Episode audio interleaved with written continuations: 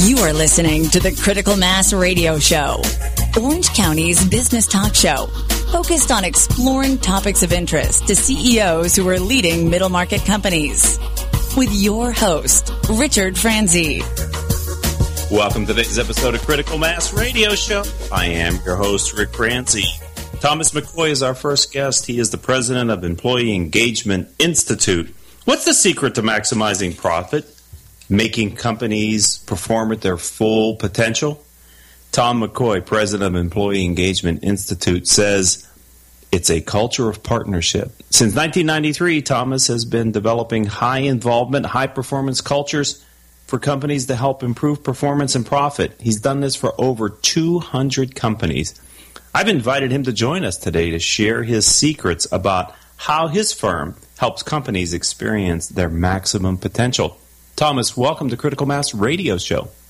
Thank you, Rick. It's a pleasure to be here.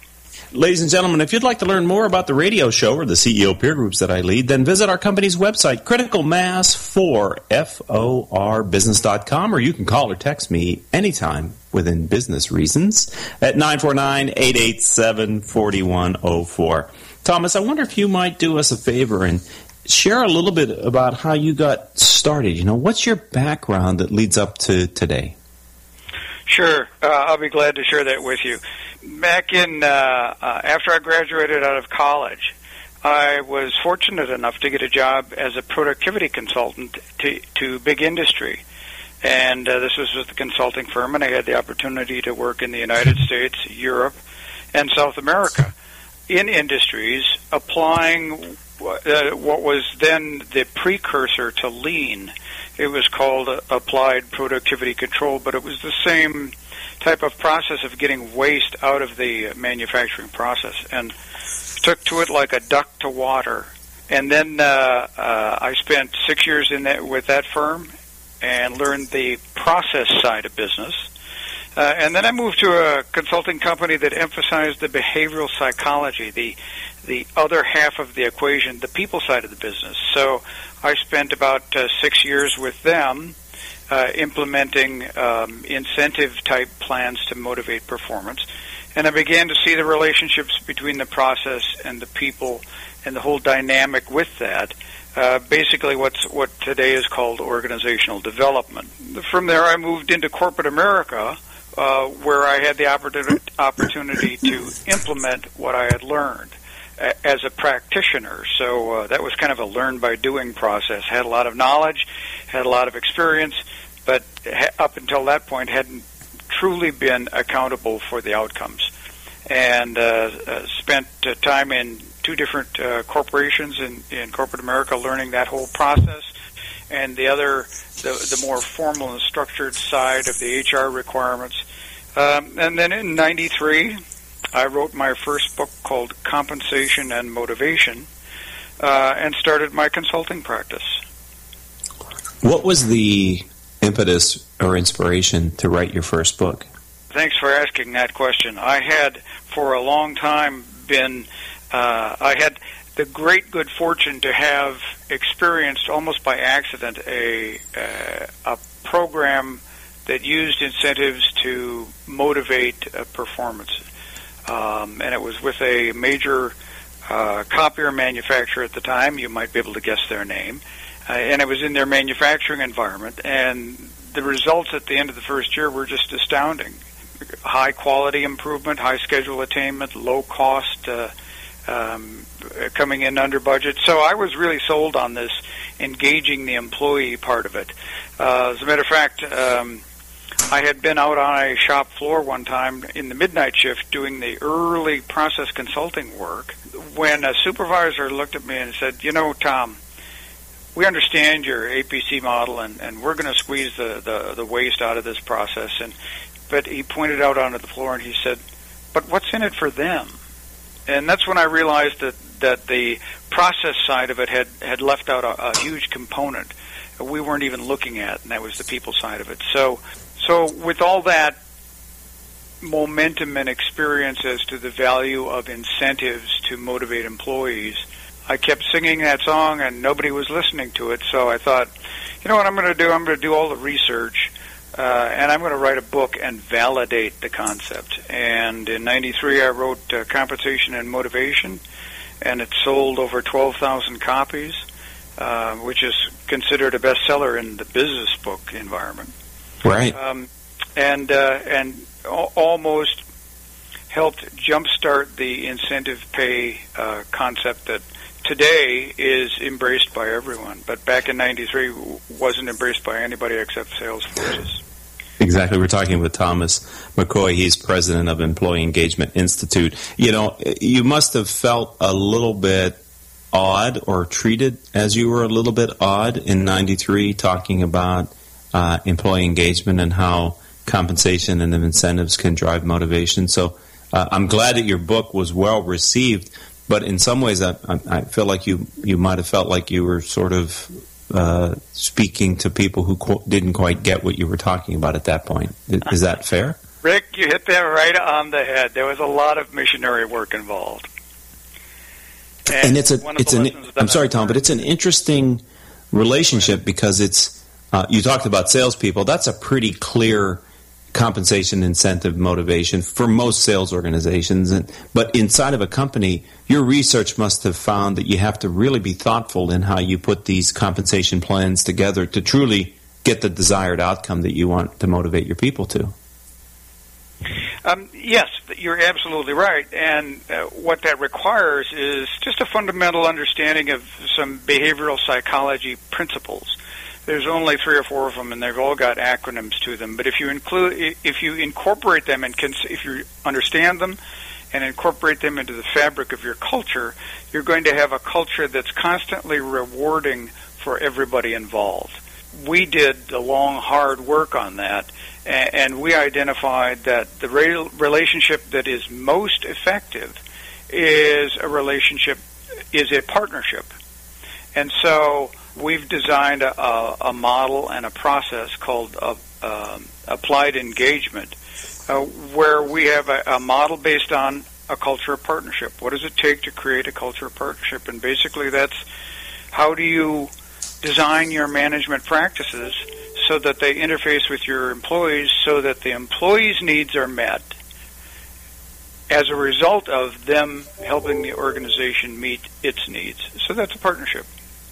So, is it is your work and your research does it show the importance of first level supervisors and managers in building this culture of partnership? And if it does, can you talk about it, Tom?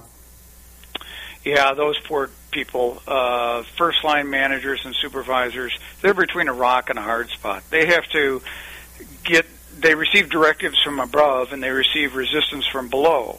And they've mm. got to somehow make that match run smoothly. And one of the problems is that that they don't have the tools to support their initiatives. And so uh, all the data shows that the most influential person to an employee is his his or her immediate superior, and it goes all the way up. Um, the vice president's most immediate uh, influential superior, obviously, is the president. It has a huge effect on him or her. So um, what we do is provide a framework, a system that says, look, this is the logic behind how you create this culture. And, and these are the assessments that will tell you where you are uh, in in this continuum. You're either way over by hired hands or you're way over by business partners, but somewhere you're in between there. And, and there are elements of your management practices that you can tweak or tune to improve the relationship between labor and management, between the employees and the company, between the organization and, and the workforce, however you want to phrase it. So, so I have about a minute left with you here before this break, Tom, and I'm talking with Thomas McCoy. He's president of Employee Engagement Institute. I, I wanted to ask when you when you show the results of the assessments to the senior leadership, the C-suite, if they have such a thing in the companies that you work for, the top executives, are they ever surprised by what the assessments tell them about the culture that their company has versus the culture that they thought their company had? Yeah, They are um, almost always surprised because if they're a traditional organization with a traditional management style, they're only about uh, 50 on a scale of 1 to 100 and that's usually an eye opener for them. And uh, we use the data to drill down and show exactly where the the low scores are and where the high scores are, and and whether there's a disconnect between what they think and what the management thinks and what the employees think. And so what they do is they begin to get a, a, a visual representation of the relationships between the hierarchy and the relationships between the functions uh, relative to the overall business strategy. We're talking with Thomas McCoy here on Critical Mass Radio Show. He's president of Employee Engagement Institute. We're going to take a very short time out here, ladies and gentlemen. So if you're listening to us live on octalkradio.net, you may not want to walk away from your computer. If you're listening to us a podcast, no reason to hit the skip 30 second button because we're going to be back in less than that probably. The question I'd like to open up the next segment with, Tom, if you're comfortable with it, is how does your firm help companies maximize profit? In other words, specifically, what are the things that you are doing inside your clients that help them not only develop this culture that's so valuable, but also leads to improved profitability? Is that a good subject to talk about when we come back? I'll answer that when we come back. All right, stay tuned, ladies and gentlemen. Right back after these words from our sponsor. Richard Franzi is the author of two popular business books for CEOs. His first book, Critical Mass, The 10 Explosive Powers of CEO Peer Groups, was the first book ever written on the secret value of CEO peer groups. His second book, now with newly updated information, is Critical Mass, The Power of CEO Guiding Principles. Richard's books contain powerful information to help CEOs running middle market companies gain valuable insight to improve their decision making skills. Richard's books are available as paperbacks or Kindle versions from Amazon.com. To find them, type Richard Franzi in the search box. Welcome back to this edition of Critical Mass Radio Show. I am your host, Rick Franzi. All of our shows can be heard anytime on iTunes, Stitcher.com, Spreaker.com, several hundred former guest websites whose CEOs have appeared on our show. Since we first started broadcasting our show, we've reached over 200,000 listeners with our live show and our podcast. Simply type in Critical Mass Radio Show into your favorite podcasting software to find our weekly podcast interviews. All right, we're talking with Thomas McCoy, he's president of Employee Employee Engagement Institute. And in the first segment, we ended it with saying, I'd like you to specifically address how you help companies maximize their profit, Thomas. Sure. Um, EEI is a coaching, training, and consulting company. And we help other companies perform at their full potential by tuning their management practices. That is, everything that has to do with their people and processes. So the first thing we do is we provide education and training on culture development and employee engagement, what it is, how to do it, what models work, what models don't. This results in the ability of the leadership to create an engagement strategy as a line item in their business plan, not not, not as an HR item. Culture development and employee engagement is not an HR function; it's an executive uh, strategy function. So uh, we provide the education and training. Then we conduct a needs analysis.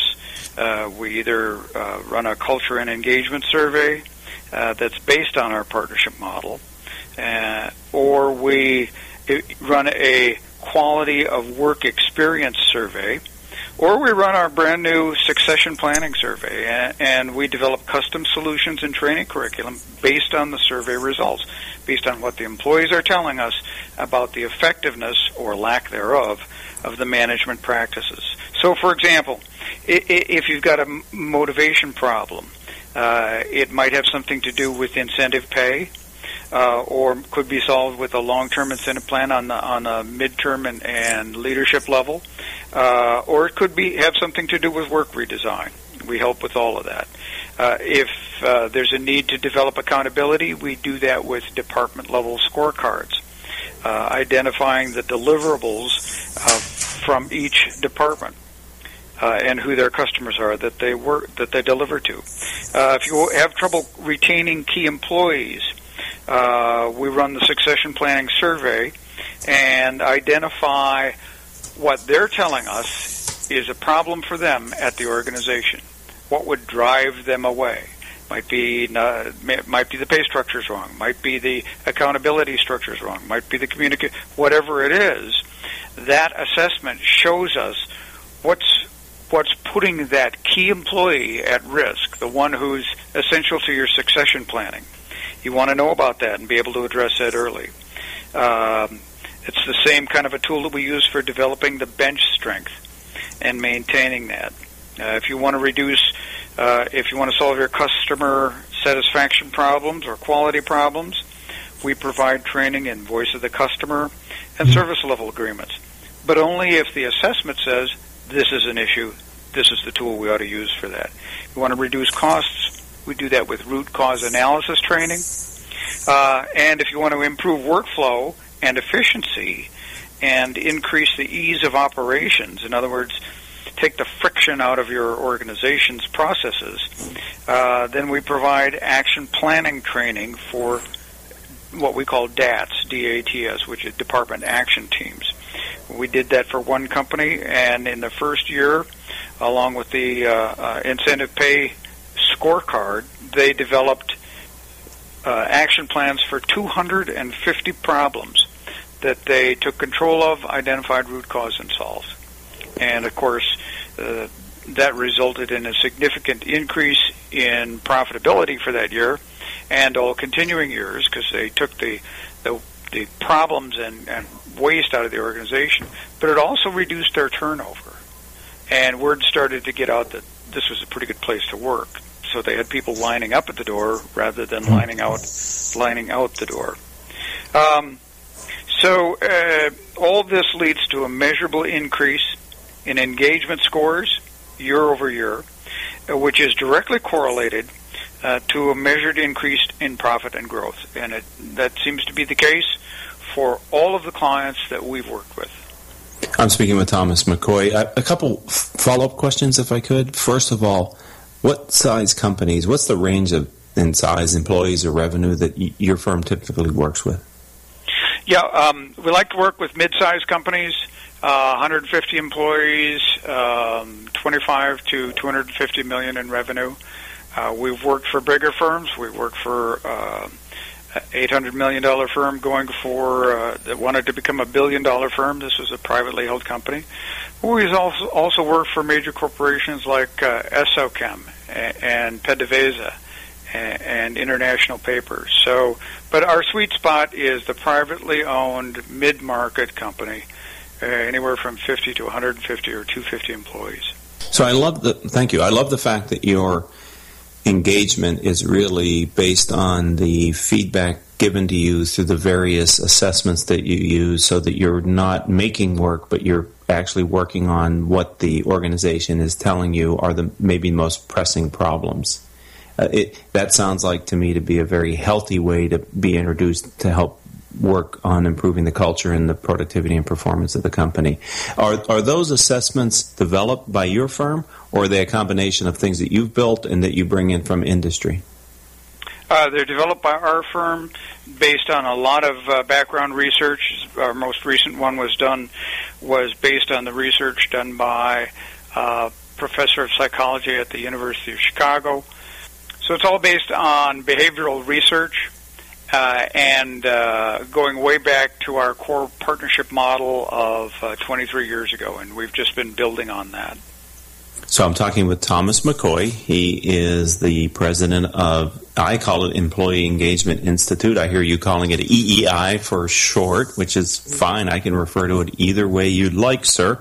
Um, my question for you is, have you had a chance to work with companies that are ESOPs, owned by partially or completely owned by employees? Oh yes, yes we have, um, and we enjoy doing that.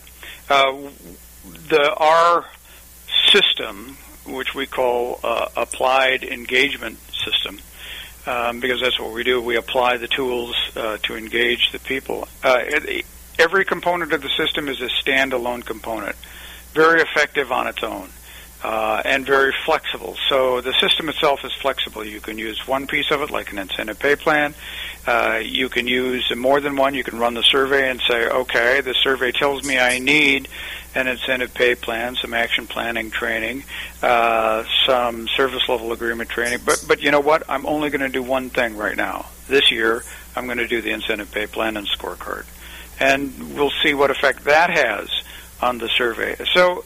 Um, so yes, we have worked with ESOPs based on what their needs are. We usually run the um, the survey and we replace the word partner with owner because mm-hmm. that's what they are. Uh, one of the reasons we really emphasize partnership is because everybody can be a partner in one way or another.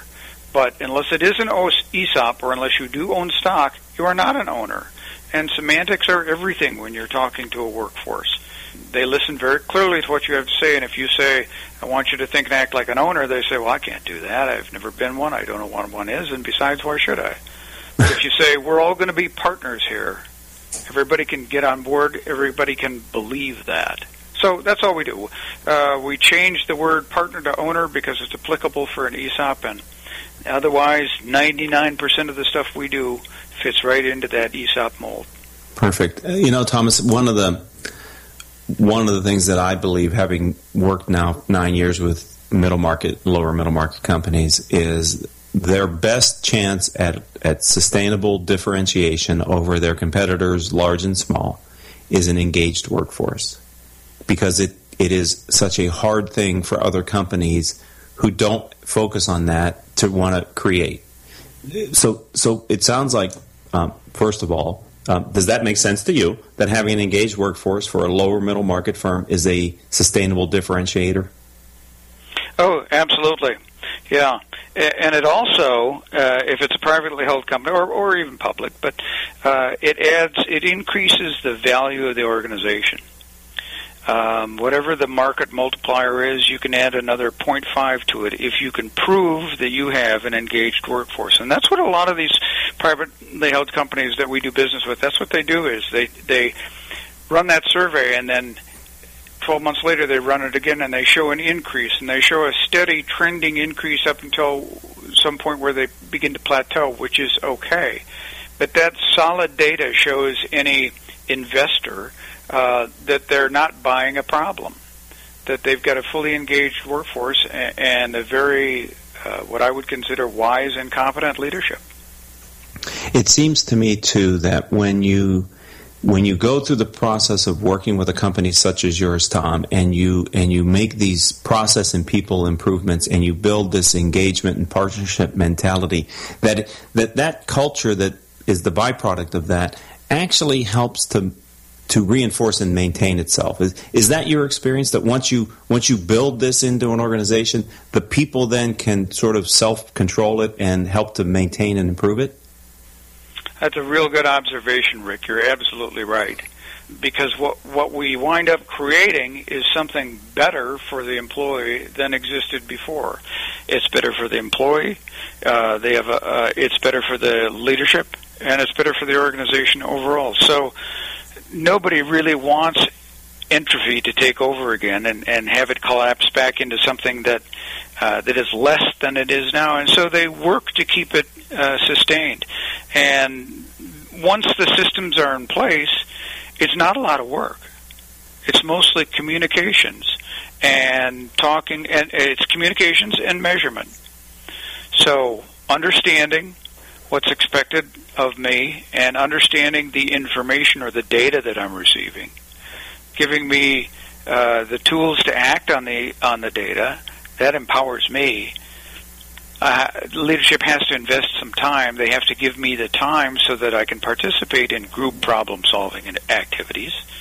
Uh, and then I have to have a reason to do that. And that's the incentive pay. And as long as all of that uh, is a self funding package, then it's a real positive, uh, and long term uh, strategic advantage. I feel like I've just scratched the surface with what you know about employee engagement, and I, am taking notes here that I need to get you back in, on the program and go a little deeper. And anyway, so if you want to do that, the last question, I have about two Love minutes you. with you, Tom, and that is: Is it? Do you agree with this that when you have a culture that works and you're proud of it and that's self enforcing and reinforcing, it's very critical that you hire people to fit your culture? And if so, do you help companies in that aspect as well? Uh, yes, absolutely. We've gotten a, a pre-hire assessment that says, "What are your expectations?" and we match them up against the department that they're going into, and we can very quickly identify, "Oh, you know what?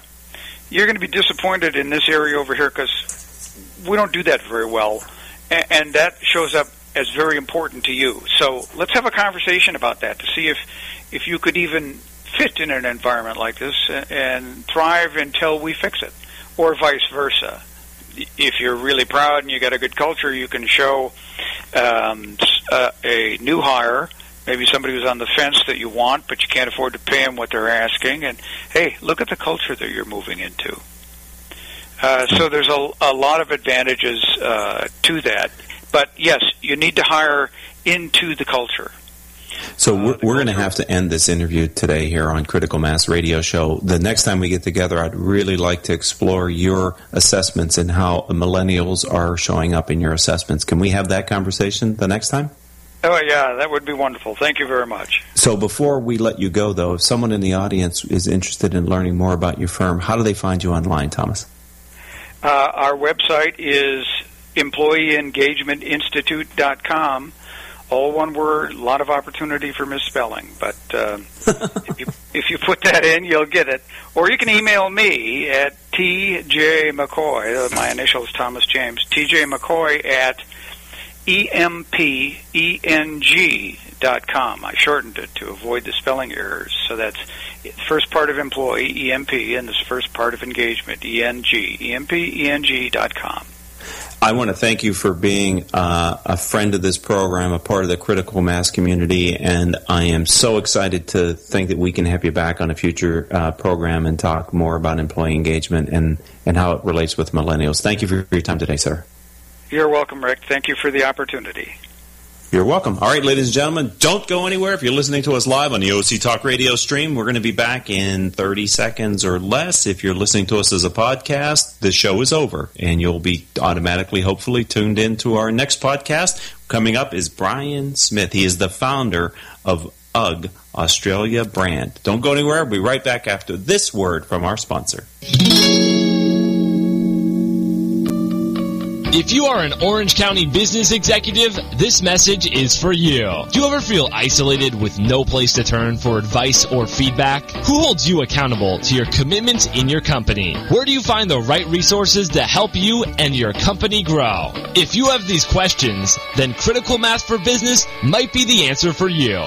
Critical Mass for Business is committed to helping you make better decisions. These are groups of peers running businesses just like you, providing a great sounding board to test ideas and concepts, review plans and goals, and present issues and opportunities for discussion. The result is improved strategy, accountability, people, and execution skills. If you are interested in learning more, go to www.criticalmassforbusiness.com and learn more about our executive peer group. You have been listening to Critical Mass Radio Show Business Talk Show, focused on exploring topics of interest to CEOs who are leading middle market companies. With your host, Richard Franzi.